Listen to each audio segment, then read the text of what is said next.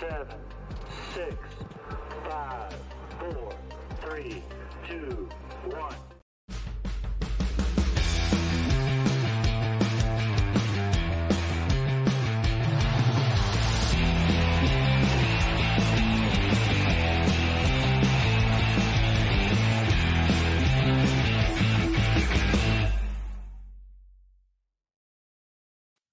Bonsoir tout le monde, bienvenue à Dans le Mail, épisode 11. Ce soir, on est encore avec Renaud et Jules, mais une heure plus tard, à 8h30. Mhm, mhm. Ça a été une grosse soirée. Euh, je pense de- sur la bande vient de finir l'épisode avec euh, André Ruel, super intéressant. L'agent de Écoute Travail pour l'agence qui a euh, Cole Caulfield, il nous a parlé beaucoup des rumeurs de Pierre-Luc Dubois, donc super intéressant, invité à aller regarder ça. McKinnon, euh, CA, là, en fait, l'agence CA, c'est une des, c'est, la plus dominante dans le monde du hockey. Écoute, euh, c'était une émission tellement intéressante, je veux dire, on aurait pu continuer pendant des heures, mais ouais, ben, c'est ça, faut, faut, tu faut garder un peu l'excitation, mais toi, une t'étais pas là à la fin, mais il a dit que justement, euh, il serait euh, partant pour revenir et rediscuter, donc euh, éventuellement peut-être revoir André Ruel. Euh, pour commencer l'épisode, je voudrais vous parler d'un gars un peu underrated qui est dans une team qui a perdu trois matchs, mais qui a mis trois points per game, qu'on devrait tous scouter. Là, je réponds à regarder pour Ah, le futur du hockey. Ouais, donc euh, dans ma ligue de garage, franchement, trois passes en trois matchs. Je suis le meilleur scoreur techniquement de mon équipe. Malgré les trois pertes, on est tous fiers de toi. Puis ce qui est étonnant en plus, c'est que oui, j'ai trois passes, mais c'est trois passes primaires. C'est pas des passes secondaires. C'est vraiment moi qui a été l'avant-dernier à toucher à la puck avant qu'elle se ramasse dans le fond du filet. Donc je pense que tu sais, des talents de playmaker, c'est un peu, euh, c'est un peu dans ma nature. Pour rentrer dans les choses plus Ah, sérieuses, ah. euh, pas que c'est pas sérieux, mais euh, on s'en fout de ta ligue de garage. Mais euh, on a eu des nouvelles un petit peu, euh, on fait ça rapidement, là, des nouvelles euh, d'Arizona euh, qui sont, tu sais, on a eu quelques rumeurs comme quoi Clayton Keller voulait s'en aller. Euh, on a quelques prospects qui seraient peut-être malheureux avec la situation. Puis là, on a eu un gros, une grosse nouvelle comme quoi Shane Doan s'en allait de la, de, de, de l'organisation. Il a joué toute sa carrière là-bas, c'était le capitaine et puis ils ont même repêché son fils. Ouais. Fait, là, il s'en va d'Arizona pour aller rejoindre Toronto euh, dans un rôle, je pense, c'est conseiller euh, au GM, quelque chose dans le genre. Donc, une pièce clé de l'organisation qui s'en va, c'est, c'est, fou, c'est gros. Euh, ça remet encore plus de points d'interrogation sur le futur d'Arizona. Donc, euh, je veux pas trop m'avancer sur ce qui pourrait se passer, mais la, situa- la situation n'a pas l'air bonne en Arizona pour le moment. Puis pour ajouter, bon, ben aujourd'hui, ils ont euh, racheté les contrats de Zach Cashin et Ouais. Patrick Nemeth. Zach Cashin, c'est vraiment la dégringolade totale en 51 matchs, deux buts euh, seulement. Puis on s'entend qu'à part euh, se faire clencher par Jekai, il n'y a rien d'autre qui a vraiment apporté pendant la saison. Ben, Puis étrangement, Arizona se ramasse avec 11 joueurs sur leur roster LNH et ils ont 12 choix au repêchage en 2023. Donc c'est quand même drôle de savoir que cette équipe-là a moins de joueurs sur leur roster ouais, que que, de choix. Et, et combien de ces joueurs-là veulent être là? Sais, on parle de Clayton Keller tantôt. Combien de ces joueurs-là vont vouloir rester malgré la situation? C'était correct pour une année, mais là, avec le projet d'Arena, en tout cas, à suivre parce qu'il il pourra avoir des gros changements en Arizona ou bien ailleurs. Il À, à faut, voir. faut aussi parler de justement le, le bon, ils sont en rebuild, ils ont plein de vedettes qui s'en viennent, mais là, à un moment donné, euh, ils ont peut-être 28, je pense pas peut-être, je le sais, ils ont 28 millions de cap salarial qui est carrément juste alloué pour des joueurs qui sont blessés à la euh, Weber. Ouais. Euh, si je me trompe Weber, pas, c'est Vegas, euh. Voracek, non, non, il a Ah été oui, échangé à Arizona. Donc c'est juste, c'est juste dead cap. C'est comme un peu une, une risée en ce moment, puis je pense qu'encore une fois, Batman euh, Ouais. s'efforce de garder cette, cette franchise-là. Je vais voir. Moi, j'aime ce qu'ils sont en train de bâtir comme équipe en, en termes de prospect, mais après, à un moment donné, on Il faut, commencer à juste à- à il faut de la autres. stabilité. Il faut de la stabilité, puis il faut que les jeunes aient envie de jouer dans ton équipe. Puis il faut aussi que, à la fin de la journée, tu sois capable de remplir un roster NHL et AHL. Puis si aucun agent libre veut signer avec toi, comme je verrais mal quel gros agent libre ou bien juste agent libre tout court là, euh, irait en Arizona cet été vu la situation là-bas. Mais À un moment bon, donné aussi, c'est que des joueurs vont vouloir signer en Arizona pour rester dans la Ligue nationale. ouais. Mais c'est que tu peux pas faire ça euh, éternellement. Là. À un moment donné, tu dois devenir une équipe qui, qui, qui va chercher euh, des, victoires, qui va chercher de l'attrait. Même ça. là, il parlait justement, c'est le gardien Karel Vejmelka qui parlait de justement le fait que dans les gradins, c'était la plupart du temps pas rempli à, à Non, puis 100%, quand on sait qu'il y a 4600 places de disponibles et que la plupart du temps, ce qui remplissait les, les, étudiants. les, ben, les étudiants, mais ce qui remplissait les- la- l'aréna, c'était les fans de l'équipe adverse. Ouais, bon. Donc, au final, euh, pour qui, pour, pour quel joueur c'est un avantage d'aller jouer en Arizona, à part si vraiment tu es un joueur de la AHL, mais qui se ramasse à Non, c'est ça. euh, jouer en- à la LNH? Avoir une chance, euh, un peu comme on avait vu euh, Dauphin quand il avait été Ouais. euh, tradé. En tout cas, Ou Jean-Sébastien D, là, qui exactement. été justement pas été capable de vraiment craquer le line-up. Puis on, je veux juste passer aussi à une affaire que Logan Cooley vient de finir une saison de débile en NCAA et il a décidé de retourner en NCAA. Donc lui, il est ça. même pas, il est même pas euh, intéressé par aller jouer. En tout Non. cas, ça, À peut-être des, des hypothèses. Puis euh, ça aussi, on va en reparler à la fin du podcast. On fait un petit retour Ouais. sur les, les, les joueurs 2022. Mais bon, la situation n'est pas belle en Arizona. Puis ça, ne va pas pour le mieux. Euh, une autre euh, dernière euh, petite nouvelle comme ça. On a entendu quelques rumeurs comme quoi le Canadien voudrait monter dans le top 5. Donc, échanger leur pick numéro 5 plus quelques ajouts pour le 2. On a entendu parler du 4. En tout cas, moi, je pense pas que ça va se faire d'ici le repêchage, puis je vois pas trop l'attrait. Je pense qu'on est quand même dans une bonne situation dans un draft où il va y avoir beaucoup de décisions difficiles à faire. Donc, moi, le cinquième pick, ça me va très bien. Puis je pense qu'il faudrait payer très, très cher pour aller chercher euh, juste le, le 2 à Anaheim. Je me demande c'est quoi les sacrifices qu'il faudrait faire. Donc, euh, je suis content avec ce qu'on a en ce moment, puis j'espère que ça reste comme ça de mon côté. Mais ce qui me fait rire, c'est que oui, il y a eu les, justement, il y a eu dernièrement, là, justement, c'était très chaud. C'était le Canadien qui sont en train de faire le plus de, plein d'appels pour avancer, pour, mais on a eu aussi le- les mêmes rumeurs pour reculer. On avait plein peut-être la semaine dernière, des rumeurs de, ah, le Canadien veut peut-être descendre. Ils vont peut-être échanger pour descendre. Et ensuite, ah, on, là, maintenant, on avait la phase où est-ce qu'on entendait que le Canadien voulait aller chercher Dvorsky puis Ryan Backer. Ouais. Puis après, on a eu la phase de, ah, ben non, ils sont peut-être intéressés à un gars comme Benson. Puis là, après, ah, Mitchkov. C'est comme c'est bon. C'est un avantage, un désavantage. Le Canadien est tellement un énorme marché qu'on a tellement de monde qui vont passer leur journée à juste penser aux Canadiens et juste être attitrés aux nouvelles du Canadien. Mais à un moment donné, c'est que ça devient tellement, puis on l'a vécu aussi l'année passée avec le repêchage euh, de Slavkovski. Ouais. C'était Shane Wright, Slavkovski coulé même une seconde avant le pic. C'était encore, il y avait Ouais, plein ouais. de rumeurs qui partaient. C'est tellement des, des rumeurs dans tous les sens, dans toutes les directions qu'à la fin, je me dis, à un moment donné, je vais, je vais juste attendre le draft. Puis Oui. oui, bon, il y a un informateur, là, Bob, euh, qui lui, euh, là, j'ai dit Bob parce que je me rappelle plus de son nom Twitter, mais c'est un informateur qui avait euh, parlé de quand même, qui, avait sorti des nouvelles qui étaient quand même euh, étonnantes. Il avait sorti la nouvelle de l'échange de euh, Toffoli avant même qu'elle se fasse, puis on savait que c'était pas une rumeur courante, c'était quand même une nouvelle qui était pas, euh, c'était une rumeur qui est sortie, comment je voudrais dire ça, qui était pas comme euh, de courante autant que Pierre-Luc Dubois. Tu sais, personne ne s'attendait à ça, lui il l'a dit. Donc il y a eu plein de, de, de- choses comme ça que ce- cet informateur-là a sorti qui était véritable. Et lui, en ce moment, il parle que le Canadien s'oriente autour de Smith, Mitchkov, Benson. Moi, je serais très heureux que ça soit ça la réalité. Et c'est pour ça que je- je- j'espère un peu qu'il a raison, puis que, que les dernières fois qu'il a fait des informations de même, euh, j'aimerais ça justement qu'il que ça soit vrai, mais après, bon, on, on va répondre tantôt à un commentaire, donc je, je veux, je veux Oui, c'est ça. euh, On va on laisse- répondre à un commentaire. Et puis euh, là, pour euh, finir sur là-dessus, on a Sébastien qui nous, nous envoie un commentaire. nous dit Slavkovski plus 31e overall versus deuxième overall. Est-ce que vous le faites? Euh, moi, je pense pas. Je pense que Slavkovski va trop bien avec les plans pour le futur. Écoute, l'attrait de un Slavkovski qui euh, prend, ah, ça aussi, on va en parler tantôt, mais qui, qui, qui rentre totalement dans son potentiel puis qui devient le joueur qu'on sait tous qu'il peut être. Avec Suzuki et Caulfield sur la même ligne, je trouve que c'est trop beau pour ou sortir Dak ça. et Farrell. Tu sais, juste Ouais, whatever, c'est que c'est un gars qui a 19 ans, qui a eu une saison très écourtée, qui a encore plein de potentiel, je vais croire en l'équipe de développement. Mais c'est sûr Ça que c'est le genre de truc que euh, peut-être que l'équipe des Rangers, mettons, dirait Ah, avoir su, j'aurais peut-être échangé Lafrenière et le 31e choix pour Matty Beniers l'année d'après. C'est le genre de truc qu'on Ah, peut à revenir.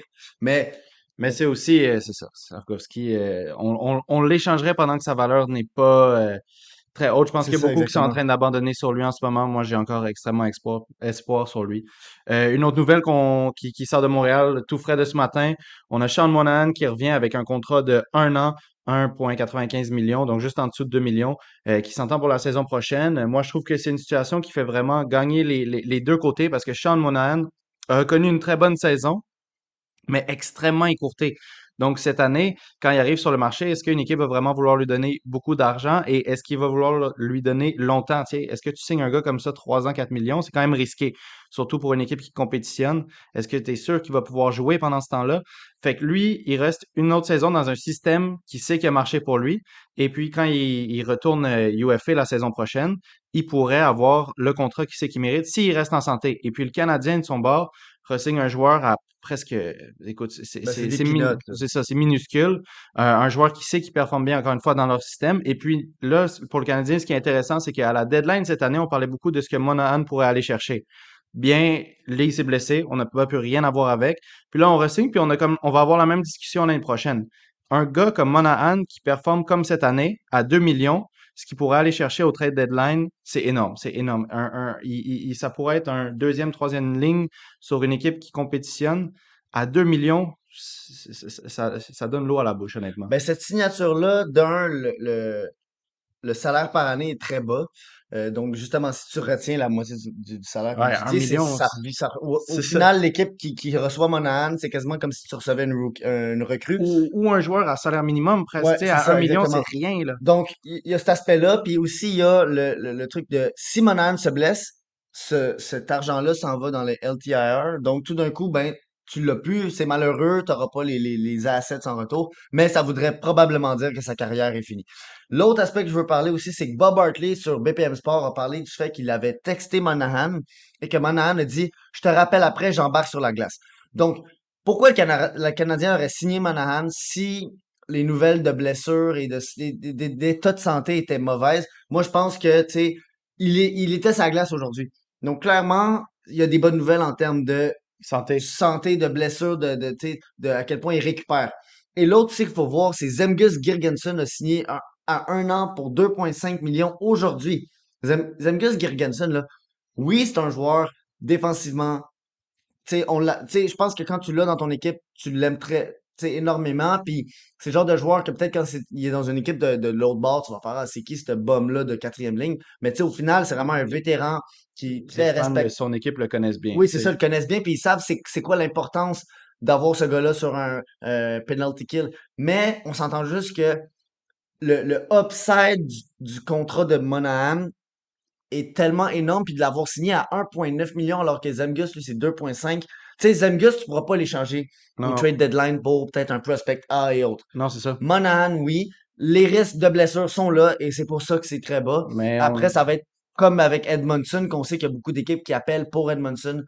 C'est le genre de truc. S'ils sont en, en santé, les deux joueurs sont capables de rester en santé, moi, ça serait on échange ça au plus vite. Ouais, ben c'est ça. Là, euh, on a été chanceux d'être dans une situation où bien c'est un risque qu'on peut prendre sans vraiment avoir de, de, de, risque, euh, de, perte, de grosses pertes. Donc, euh, excellent, très content de la signature. Et puis, écoute, ça nous amène directement à notre prochain sujet parce qu'on voulait parler, pour commencer, de Unrestricted Free Agent, donc de UFA. Et puis, Monahan aurait été dans cette liste-là, mais finalement, non, il revient avec Montréal. Par contre, un autre des Canadiens qui est dans cette liste-là et que lui, personnellement, je m'attends pas à le voir revenir, c'est Jonathan Drouin qu'on avait euh, eu de Tampa Bay en échange de Mikhail Sergachev et un choix de deuxième tour, il me semble. Moi, je pense que c'est juste un one for one, si je me rappelle bien. Euh, il me semble qu'il y avait un petit choix avec. Mais en tout cas, bref, euh, un temps très difficile avec Montréal. Euh, on sait qu'il y a eu des problèmes à- avec la pressure. Quand on a fait le deep run, c'était combien finalement? Le deuxième non, tour? c'était Jonathan Drouin et un sixième tour en 2018 qui est fini par être Cole Cupcake. Qui Cole c'est un peu personne, euh, si, vous, Ouais, ouais. si, euh, si je suis bien honnête, mais qui est encore signé dans la Ligue nationale. Et Avec Euh, Ligue nationale, ouais. Et le Lightning, eux, recevait Mikhail Sergachev et un choix de deuxième ronde en 2018, Olivier Rodrigue, qui est quand même un, un espoir euh, de gardien qui pourrait devenir un bon backup, selon En tout cas, juste dans le 1 à 1, euh, eux maintenant ont un défenseur élite qui les, qui, qui les a aidés à aller chercher deux Coupes Stanley et nous on a Jonathan Drouin qui est euh, pas, pas, pas un mauvais joueur du tout. Jonathan Drouin, c'est un gars, euh, quand on l'a vu euh, en santé puis en confiance cette année, qui faisait des très belles passes, qui soutenait bien un trio, mais qui est vraiment un joueur de depth sur une équipe qui, qui compétitionne. Puis je pense que son temps à Montréal s'achève. Je pense que lui, ce qui lui ferait le, plus grand bien, ça serait d'aller essayer ailleurs. Euh, on l'a vu un petit peu lié aux Islanders, aux Avalanches, donc justement une équipe, des équipes qui pourraient essayer de compétitionner un petit peu plus l'année prochaine. Peut-être le voir prendre un contrat de 1-2 ans un petit peu plus euh, cheap, vers le côté cheap avec ces équipes-là, aller rebâtir son jeu, rebâtir sa confiance, et puis, écoute, qui sait peut-être jouer dans les, les, les- dans les séries de la Coupe Stanley, aller essayer euh, d'ajouter un petit peu de profondeur à une équipe qui est déjà, qui a déjà une bonne base. Juste, euh, là, j'ai lu les conditions, puis en gros, non, ça a vraiment été juste Mikhail Sergachev pour. Jonathan Drouin, parce qu'il y avait une condition que si Sergachev jouait 40 matchs ou plus dans la ligue, Euh, il y avait pas de, il y avait rien qui se changeait. Bon. Puis donc, il les a joués ces 40 matchs-là, donc euh, les choix ont pas été changés. Donc en fait, au final, euh, on oublie, ça a été vraiment un pour un. C'est vraiment peut-être euh, un des échanges qui a été la, la dégringolade, qui a commencé la dégringolade de Bergerin. Mais euh, c'est ça, je, je, je vais te lancer avec euh, peut-être euh, un, un autre euh, agent libre que toi, euh, tu regardes parce que bon, Drouin, décevant comme aventure. Après, je pense que c'est bien pour lui. Puis Ouais. on en a tellement parlé, là. C'est comme un peu la saga Pierre-Luc Du- euh, Dubois. On en a tellement parlé que je pense qu'on n'a pas tant de choses à ajouter. Non, c'est ça. J'ai hâte de le voir avec une autre équipe. C'est un joueur que, écoute, personnellement, moi, je, je trouve qu'il a l'air d'une super bonne personne. Je- je- il est le fun à regarder jouer, donc j'ai hâte de le voir jouer dans un autre chandail. Je, pense que son temps à Montréal est, tire à sa fin. Un autre joueur, euh, je pense la plus grosse star, on peut dire, euh, des UFA, euh, parce que c'est pas un UFA très, très chargé. Ça va être euh, Patrick Kane euh, des, euh, des, des Rangers, qui lui euh, aussi son contrat expire. Les rumeurs l'amènent un petit peu partout. Écoute, peut-être ajouter une autre. c'est que beaucoup des grosses équipes qui pourraient aller chercher un Patrick Kane sont, sont tête avec le cap, fait que c'est difficile de dire, qui pourrait faire l'espace pour l'amener. Puis, est-ce que lui, parce que New York, ça a vraiment pas marché dans les séries. Euh, donc, puis lui, le fit des games que j'ai vus, c'était pas excellent. On dirait qu'il cherchait un petit peu son jeu.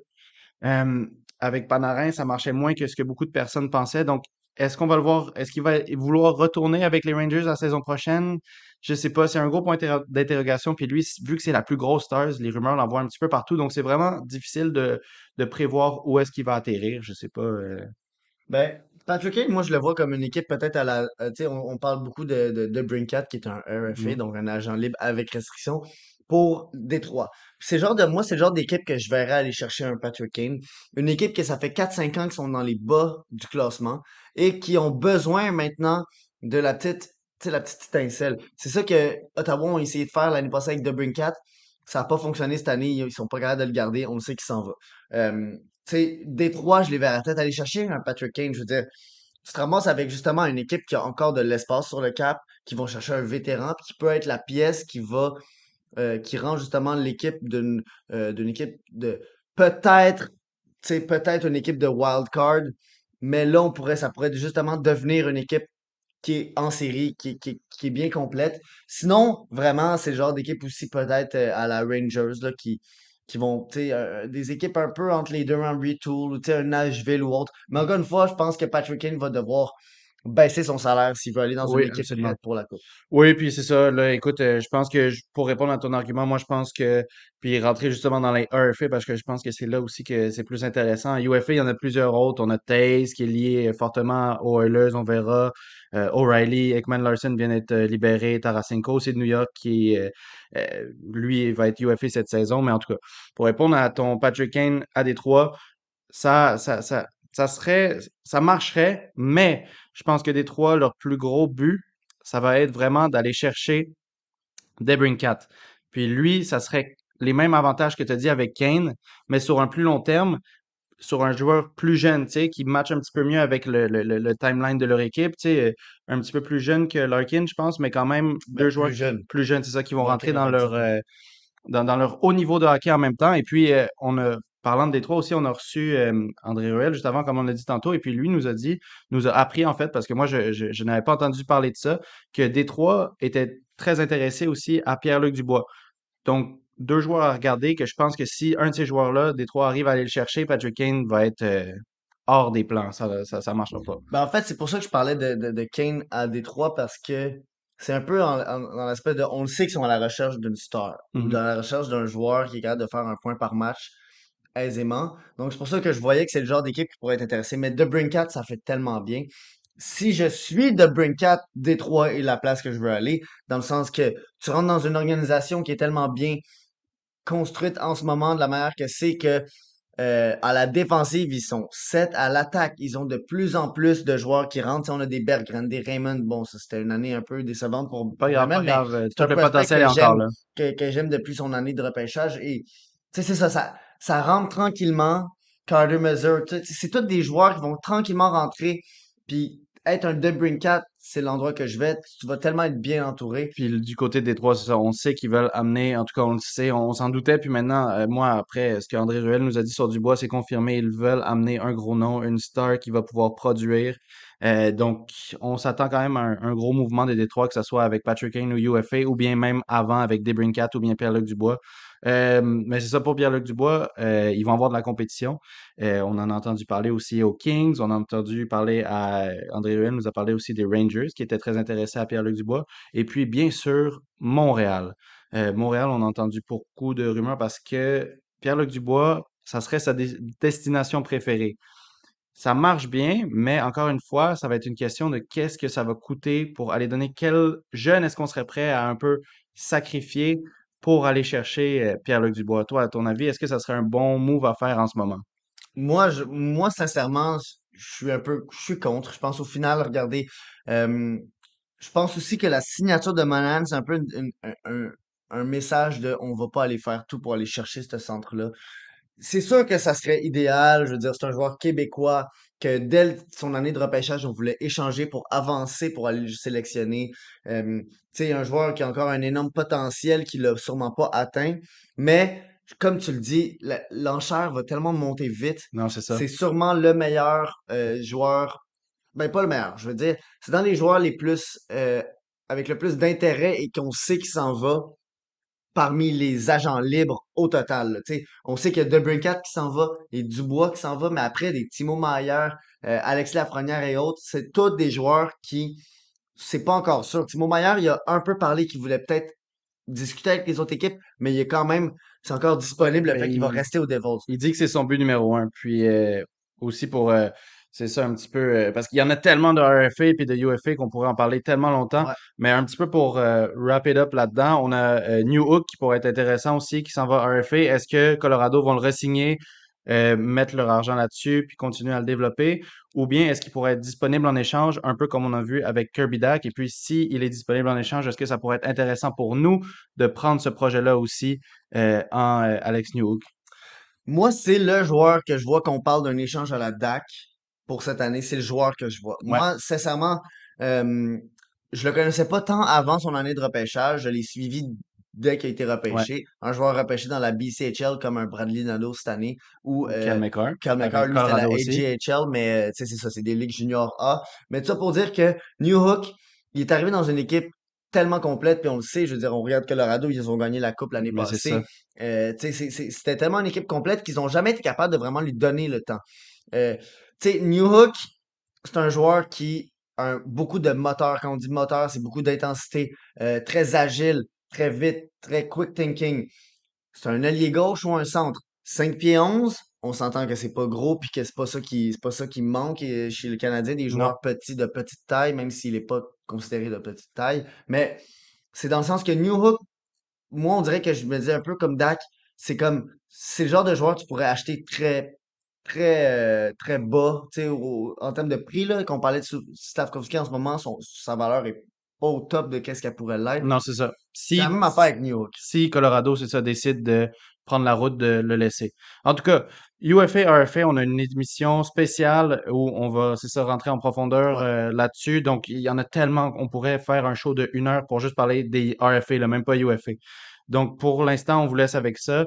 Euh, on a reçu un commentaire comme la semaine passée sur notre TikTok euh, auquel on voudrait répondre euh, rapidement. dans le fond, c'est ça, la semaine passée, on parlait un petit peu du draft. Et puis, on, parlait, on a souvent parlé de notre engouement pour Mishkov. Et puis, on a Zébulon qui nous dit si on ne prend pas Mishkov ou Smith, qui est votre choix si on a le choix entre Leonard, Dvorsky ou Rainbacker? Pour, euh... il me donne des choix, ok, j'avais pas pensé à ça. Non, c'est ça, c'est les trois choix. Moi, personnellement, entre ces trois-là, euh, un joueur que je commence à. Écoute, c'est difficile comme question. Trois joueurs qui ont beaucoup à apporter, mais que je vois pas nécessairement euh, être pris autant haut que le cinquième pick. Mais bon, si j'avais entre ces trois joueurs-là, moi, j'aime beaucoup le build de Ryan Leonard. J'aime beaucoup ce qu'il amène, le fight qu'il amène devant le net. Puis je trouve qu'il commence de plus en plus à, à montrer le type de joueur qu'il va être. Puis un, troisième Tachuk, souvent j'ai entendu. Ouais, ça pourrait un peu en dessous. Je pense qu'il faut pas s'attendre à un Mathieu Kachuk. Je pense qu'on peut s'attendre à un genre de Brady Kachuk, peut-être avec un peu moins de férocité, mais... Ça m'intéresse. Mais c'est sûr que c'est un paquet qui est intéressant. Puis quand on regarde les trois choix, moi j'enlève directement David Rainbacker. Euh, je suis pas un expert, rien. Juste que je me dis que ce défenseur-là n'est pas assez bon pour être, pour être pris cinquième quand il y a tout ce bassin-là de joueurs. Puis, Ensuite, moi, l'autre que je suis quand même, je serais déçu, mais je pourrais comprendre, ça serait Dvorsky. Dvorsky, c'est un genre de joueur responsable défensivement, qui compte des jeunes de son âge, a complètement éclaté tout en termes de points, en termes de production. Euh, je pense juste que le problème avec Dvorsky, c'est qu'au cinquième rang, il y en a tellement qui ont plus de, de upside. Mais Dvorsky, ça. ça va être, c'est quasiment sûr que ce gars-là va se ramasser dans la Ligue nationale en étant comme un deuxième centre. Mais ça va jamais être une star. Je pense que ça va être un joueur très efficace à une équipe, tu sais, un peu comme un Backstrom. C'est un joueur très, très utile à son équipe, mais qui n'a jamais été La une star dans la Ligue nationale, qui n'a jamais, tu sais, qui n'a jamais tout cassé, mais qui a toujours été un nom très reconnu et très, tu sais, fait Dvorsky non plus, ça serait quelque chose que je suis pas déçu, mais Mais- bon, moi, nu- numéro un en- après Mitchkov et, et Smith, c'est Benson, et même que Benson, je le mettrais avant Smith. Oui, non, absolument. C'est, s'il y a Benson à cette liste-là, c'est sûr que moi aussi, c'est Benson. Par contre, c'est ça, si on est, on, on est dans les trois, moi aussi, j'hésite entre Dvorsky et Leonard, mais juste vu que le- je trouve que le fit à Montréal est un petit peu mieux pour Leonard, c'est lui que je prendrais entre ces trois-là. Mais bon, je m'attends pas à avoir un de ces trois-là pris au cinquième choix. Euh, pour finir cette semaine, on voulait faire euh, un petit retour sur euh, le draft 2022, qui est un draft qu'on a quand même beaucoup suivi. Puis euh, cette semaine, on a beaucoup entendu parler de Shane Wright parce qu'il s'est rendu en finale de la. Ouais, il est, c'est vrai, la Game 7 est euh, demain, je pense. Ouais. Euh, de la Calder Cup, qui est donc les séries AHL. Donc, lui, il a joué dans les séries euh, OHL. Euh, ils se sont fait sortir assez vite, je pense, en deuxième ronde. Et puis, euh, là, il s'est fait... Il, il allé- Première ronde. première ronde. Il allait rejoindre Coachella Valley. Et puis, euh, écoute, pas la star de l'équipe. Euh, je pense que tu vas pouvoir me dire ses points en ce moment. 9 points en 23 matchs. Donc, c'est ça, c'est pas le centerpiece, le joueur qui a carry euh, l'équipe-là, mais il a montré qu'il était prêt et qu'il était à un niveau de AHL. Donc là, cette saison, euh, pas cette saison, dernièrement, ce qu'on a beaucoup entendu parler cette semaine, je voulais dire, c'est est-ce que Seattle vont... vo- Parce que la saison prochaine, il ne peut pas être envoyé en AHL. Donc, est-ce que Seattle vont le prendre dans l'équipe de la Ligue nationale ou bien est-ce qu'ils vont l'envoyer encore en OHL la saison prochaine ou il a fini la saison cette saison? Et il est rendu comme trop bon pour la OHL, mais on n'est pas encore certain de s'il est au niveau de la AHL. Donc, on sait que euh, de la NHL, je veux dire, son, son- l'endroit parfait pour lui, c'est où il est en ce moment en AHL. Mais la saison prochaine, il ne pourra pas jouer là. Donc, qu'est-ce qu'on fait avec? Ben ça, c'est vraiment, je pense que ça, ça montre carrément c'est quoi le problème qui se passe en- dans, dans la- l'entente entre la CHL, la LCH, la Ligue canadienne de Mhm. hockey, et la LNH. Puis je la comprends, là, je le comprends l'argument de on veut pas que les joueurs, dès qu'ils ont 19 ans, s'en aillent en AHL, puis là, tout d'un coup, euh, tu te ramasses avec euh, une, une OHL, WHL et LHMQ quasiment vide de talent parce que dès que le joueur Ouais, est c'est ça. repêché, il peut jouer dans la AHL et se, et se développer. Ça, je le comprends. Mais ensuite, il y a, a- a l'aspect de comme justement Shane Wright, ça va ralentir son développement ou peut-être que ça va même nuire à son développement de l'équipe va vouloir l'avoir en LNH au lieu de l'avoir en, en OHL parce que bon, dans la LNH, il contrôle encore plus son développement et tout, mais au final, euh, le joueur va peut-être jouer moins, il va peut-être avoir plus de difficultés à euh, tu sais, travailler sur les lacunes. Donc, c'est sûr que lui, il se ramasse dans une espèce de vraiment, il, il Et est c'est pris pas, euh, les, les- les- il est pris entre les deux, c'est quoi les, les deux tapis? sais pas, je pas. lance une expression en l'air, il est pris entre Mhm. les deux plis du tapis, là. Mais juste en regardant le draft euh, 2022, justement, que tu as ouvert ici, euh, tu sais, un autre gars euh, qui pourrait être dans la même situation, tu sais, Connor Geeky, quand tu joues un jeu physique comme ça, jouer à la AHL à, à 19 ans, ça peut être tellement bénéfique pour un joueur comme ça, mais bon, il n'y a pas cette possibi- possibilité-là. Ça fait un choix très, très difficile euh, pour euh, Seattle la saison prochaine. Euh, on, faire- ouais. on a un, un commentaire, quelqu'un qui question nous de demande. Thomas Paradis parce qu'on en a parlé. Qu'est-ce que que les- vous aimez de Benson? Si tu veux, moi, je vais me lancer directement parce que moi, depuis Ben, plusieurs, les deux, depuis je pense plusieurs jours, ouais, les deux, c'est sûr, mais dans le sens que moi, depuis plusieurs jours, il monte, puis justement, quand je dis que je le prendrais avant Smith, c'est pour plusieurs facteurs, mais de un, Benson, depuis deux ans, est le meilleur joueur de son équipe. Puis quand je dis qu'il est le meilleur joueur de son équipe, c'est pas qu'il joue dans une équipe de bas de classement. Non, non. Il joue avec, bon, les défunts euh, Winnipeg Ice, parce qu'ils s'en vont aux États-Unis, mais en gros, ouais, très malheureusement, mais en gros, il jouait avec Connor Geeky et Mathieu Savoy. Puis là, je fais juste nommer ces deux joueurs-là parce que c'était deux joueurs qui ont été pris dans le top 10 en 2022. Un an avant lui. Benson, un an avant lui, et Benson a toujours été le meilleur joueur de. Puis même dans les séries, il devenait encore meilleur. Par la suite, Benson, ça doit être un des joueurs avec Dvorsky, selon moi, qui sont dans le top 3 des meilleurs attaquants défensifs. Benson a une responsabilité et une manière de voir le jeu en zone offensive et défensive qui sont tellement qui est tellement un apport positif pour une équipe. Je veux dire, ce joueur-là, avec Caulfield et Suzuki, selon plusieurs personnes, dont euh, les, les- les chroniqueurs de Tout sur le hockey, dans lesquels je suis rédacteur aussi, le disent, avoir Benson sur la même ligne que Caulfield et Suzuki, ça serait jouissif, ça serait une des meilleures ligues, euh, lignes de la ligue, de la Ligue nationale si Et s'il se développe bien, là, bien évidemment, mais le complément défensif, euh, vision du jeu, robustesse et compétitivité. Benson est, compé- est combatif, il s'en va d'un coin, il s'en va travailler. Ça serait juste un trio parfait. Ouais, ouais, je suis d'accord aussi. Et puis, euh, c'est, écoute, euh, à Montréal, euh, pas nécessairement cette année, mais dans les dernières années, on a vu quand même beaucoup de problèmes sur le power play. Et puis, Benson, c'est le type de gars que tu mets sur ton power play qui, je sais pas s'il y en a d'entre vous qui ont regardé les séries pendant la WHL, mais il était incroyable. Ce joueur-là, quand il était sur le power play avec Winnipeg, la puck lui revenait tout le temps. Tu sais, et c'est pas parce que les autres joueurs euh, forcent des passes à lui. C'est qu'il fait une belle passe, se replace. Quand il y a, quand il y a pas d'option dans la, sur le power play, il lui donne la, la puck et il en crée une. Son patinage en zone euh, proche, là, en petite zone, en close zone, on appelle en anglais, en tout cas, est, est incroyable. Il, il tourne, il fait des, des, des passes que personne ne voit venir. Et puis, avec sa production cette saison aussi, et en playoff, il a montré qu'il était capable de finir. Donc, je pense vraiment que, on va encore parler, quand Benson, j'entends beaucoup parler de, ah, petite taille à Montréal, on n'a pas nécessa- nécessairement besoin de ça, mais c'est pas du tout le même build que nos autres petits joueurs. Justement, Benson, on parle d'un, d'un, joueur un peu petit, mais quand même avec un, excellent esprit défensif. Quand on le voit jouer, là, on oublie totalement sa taille, totalement. Moi, quand je le vois jouer, je me dis pas, ah, petit joueur, lacune. Non, non, non, non.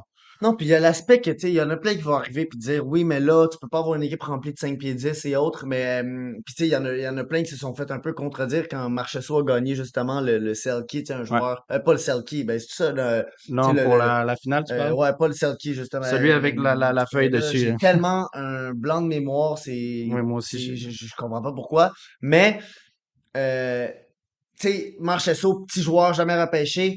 Benson, 5 pieds 10, mais il y en a des joueurs de 5 pieds 10 qui jouent beaucoup plus gros qu'un joueur de 6 Ouais. pieds 4. C'est pas parce que t'es 6 pieds 4 que nécessairement c'est un joueur physique. Puis, tu sais, c'est peut-être un des aspects que Slavkovski devra travailler parce que justement, il est gros, mais il, il joue pas encore assez physique Mhm. pour être quelqu'un de, de, de, de- qui fait peur dans la Ligue nationale. Dans la Ligue nationale. Mais Benson, c'est ça. C'est, c'est, on parle souvent du fait que Suzuki et Caulfield ont besoin d'un joueur responsable avec eux. Tu sais, un joueur qui peut leur donner le, euh, un peu enlever la pression de comme, OK, les gars, occupez-vous de marquer. Moi, je vais être le joueur qui va se replier vite ou qui va avoir la bonne, la, la, la bonne vision. Tu sais, puis Suzuki est capable aussi, mais avoir Benson avec eux, ça serait juste comme un, un- je sais pas, ça serait, il se compléterait tellement bien. Puis, je veux dire, 62 passes en 60 matchs pour Benson, c'est pas rien. On parle Le- le- souvent de lui comme le best passer de la droite, 2023. puis sa, sa vision. Tu sais, Will, Will Smith, il, il est créatif, puis il fait des jeux qui sont à couper le souffle.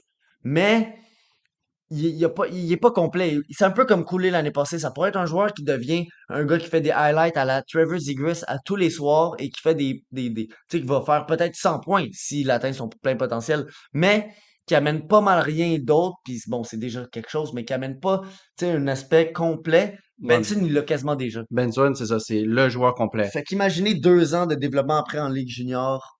C'est juste, c'est, en tout cas, moi, c'est Mitchkov Benson, les deux, je crie de joie. En tout cas, euh, écoute, merci euh, à Thomas. Paradis pour ton commentaire. On voulait finir avec euh, un retour sur le top 5, mais bon, on n'a pas, euh, pas nécessairement eu le temps aujourd'hui. Mais un dernier gars, juste pour finir, parce qu'on a parlé tantôt et j'ai dit qu'on le ramènerait, euh, Logan Cooley à, à Arizona. Donc, c'est ça, tantôt, on l'a appelé dans le, on en a parlé dans l'optique On l'a que, appelé. I wish. Mais en tout cas, c'est un joueur que cette saison, en série et en saison régulière, a montré qu'il était extrêmement au niveau euh, NHL. C'est 60 points en 39 matchs en saison régulière. C'est incroyable. Euh, Pour sa gars- première année, un freshman. oui, freshman en NCAA avec euh, University of Minnesota qui sont allés très euh, deep dans les playoffs jusqu'à la finale.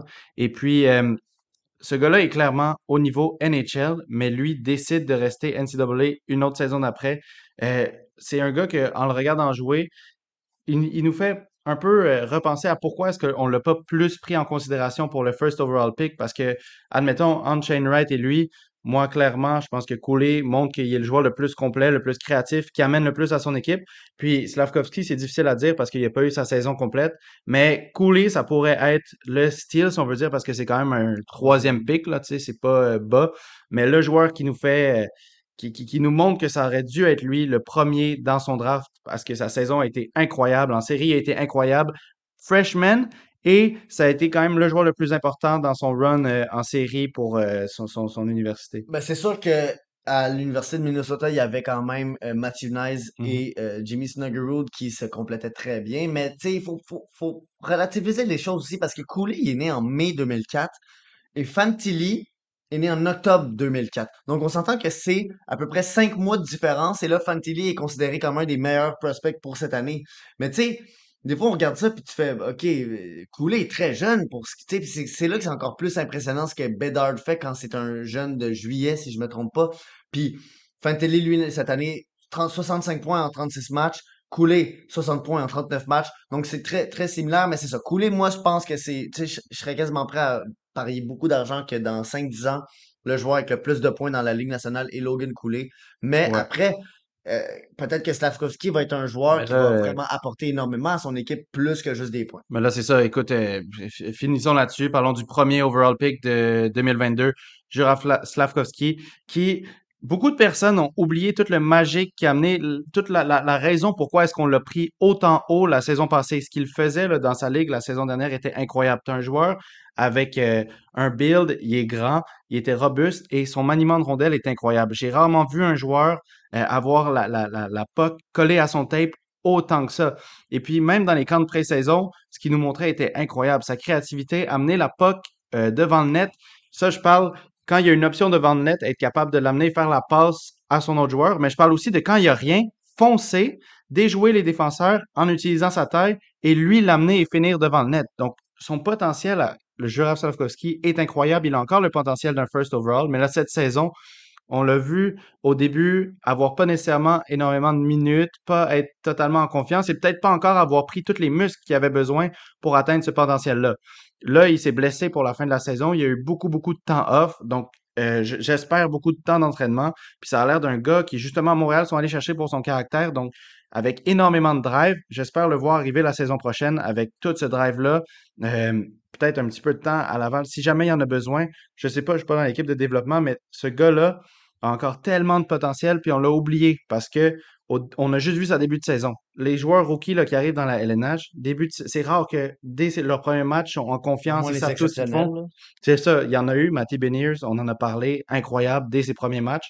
Mais Slavkovski est arrivé, il y a eu toute la première partie de la saison où justement les joueurs sont pas tout le temps en confiance. Puis pile quand il arrivait à, on le voyait jouer un petit peu plus de minutes, avoir un petit peu de temps sur les plus hautes lignes, puis rentrer vraiment, trouver son style de jeu NHL, il s'est blessé. 39 matchs, tu sais, c'est pile là où Ouais. il aurait pu exploser. Puis, puis il y a aussi un truc quand, quand on regardait justement les, les, euh, le, le championnat du monde de cette année, on voyait des prospects de euh, 2023 performer très bien. Tu sais, Léo Carlson, euh, lui, il a fait 5 points en 8 matchs, c'est très bien. Je veux dire, il joue contre des hommes Ouais. professionnels et autres. Mais Slavkovski a quand même fait avec l'équipe de la Slovaquie 9 points en 8 matchs. Puis Léo Carlson, il était avec la Suède, une équipe très pleine, très remplie, mais il était pareil dans les, dans les deux premières lignes. Et Oui, même haut. a été le premier centre. Donc, ce qu'il a fait en championnat mondial, Slavkovski, c'était incroyable. Et en plus de faire ça, il a fait 7 buts en 7 matchs en, euh, dans les Jeux olympiques. Et il a gagné le joueur MVP, le joueur le plus important du tournoi dans les Olympiques. Donc, sais, quand on parle de comme Ah, euh, Slavkovski, c'est un boss, puis je le crois, puis je le, je le trust pas. Ok, je comprends le Canadien et les fans du Canadien, on a eu plusieurs déceptions au courant des années, tu sais. McCarron, autres, et ben là, récemment, Kotkaniemi. Mais je pense qu'il faut laisser le temps. Il a tellement Et, été un, un joueur ex- exceptionnel l'année passée. Je pense que ça sert à rien de jeter là ça. et qu'est-ce qu'on préfère aussi? Un joueur comme Galchenyuk qui va arriver, qui va commencer quand même fort. confortablement, qui va mettre des saisons de 50 points, puis qui va plafonner super vite, ou bien un gars comme Slavkovski qui peut-être a une année un petit peu plus lente, mais qui va plus prendre de temps à rentrer vraiment, trouver son jeu, mais qui après ça va avoir le build idéal qu'on veut pour être un gars sur notre première ligne pour compétitionner. En tout cas, euh, je pense qu'on peut se, se laisser, laisser sur cette note d'espoir. N'abandonnez pas Slavkovski pour l'instant. Il y a une raison pourquoi il a été pris premier, et puis cette raison, on la voit encore. Première année en NHL, c'est normal qu'il y ait une grosse phase euh, d'adaptation. On se voit mardi prochain. Euh, Retour à la- l'heure normale. Retour à l'heure normale, oui. Et ben la semaine prochaine, dans deux jours, ça va être le draft. Mhm. Euh, donc euh, on est à neuf jours du draft. On dirait, je je réalise pas encore, mais c'est juste là, c'est à nos portes. Ben, en fait, même pas. Ça va être le lendemain parce que techniquement, c'est le mercredi soir et le Le jeudi toute la journée. Mais bon, ça pour dire, on a tellement fait de, de, de, de contenu sur le draft et tout. Je sais pas ce que l'épisode de la semaine prochaine nous réserve parce qu'il y a toujours des, des trucs surprenants Mais c'est ça, on va avoir les nouvelles de, de jours avant on, le draft. on aura des nouvelles. Puis, euh, regardez, j'ai tellement hâte de, de, d'enfin savoir c'est qui, euh, le, le- c'est qui le joueur qu'on va repêcher. Puis euh, c'est ça, la semaine prochaine, on a le podcast lundi. Justin Robida, dernier de la saison, numéro 50. Deuxième fois qu'on le reçoit, première fois qu'il va pouvoir parler avec Ouais, avec moi. Soyez là. Il vient d'être signé par Caroline. Ça va être super euh, excitant, si je peux dire. Mardi, on a notre épisode. Donc, peut être considéré un peu comme un épisode de pré-draft, dans le sens où on va faire un peu le tour des nouvelles euh, qu'on va avoir eues. Selon si on n'a rien, on va trouver autre chose. Mais à mon avis, on va avoir de quoi. Et puis, euh, mercredi, euh, mercredi soir, c'est le podcast NHL Draft. Donc, euh, on va regarder les pics, on va en discuter un peu. Ça va aller vite la saison prochaine. Merci Seb. Et puis, euh, sur ça, écoute, il est tard. il est Allez 20 vous coucher. il est 9h10. D'habitude, on finit rarement autant tard. Donc, euh, je vous remercie. Et puis, restez à l'affût. Vendredi, je fais un épisode de, de, de- de- un, un dernier post-draft interview. Donc, je- pouvez tout aller voir les interviews sur le, le, le YouTube de Sur la bande. Euh, merci à Thomas Paradis et merci à tout le monde d'avoir suivi euh, ce soir. On vous voit la semaine prochaine. Et euh, merci à Seb en coulisses. Longue journée de, de podcast pour lui aussi. Merci beaucoup.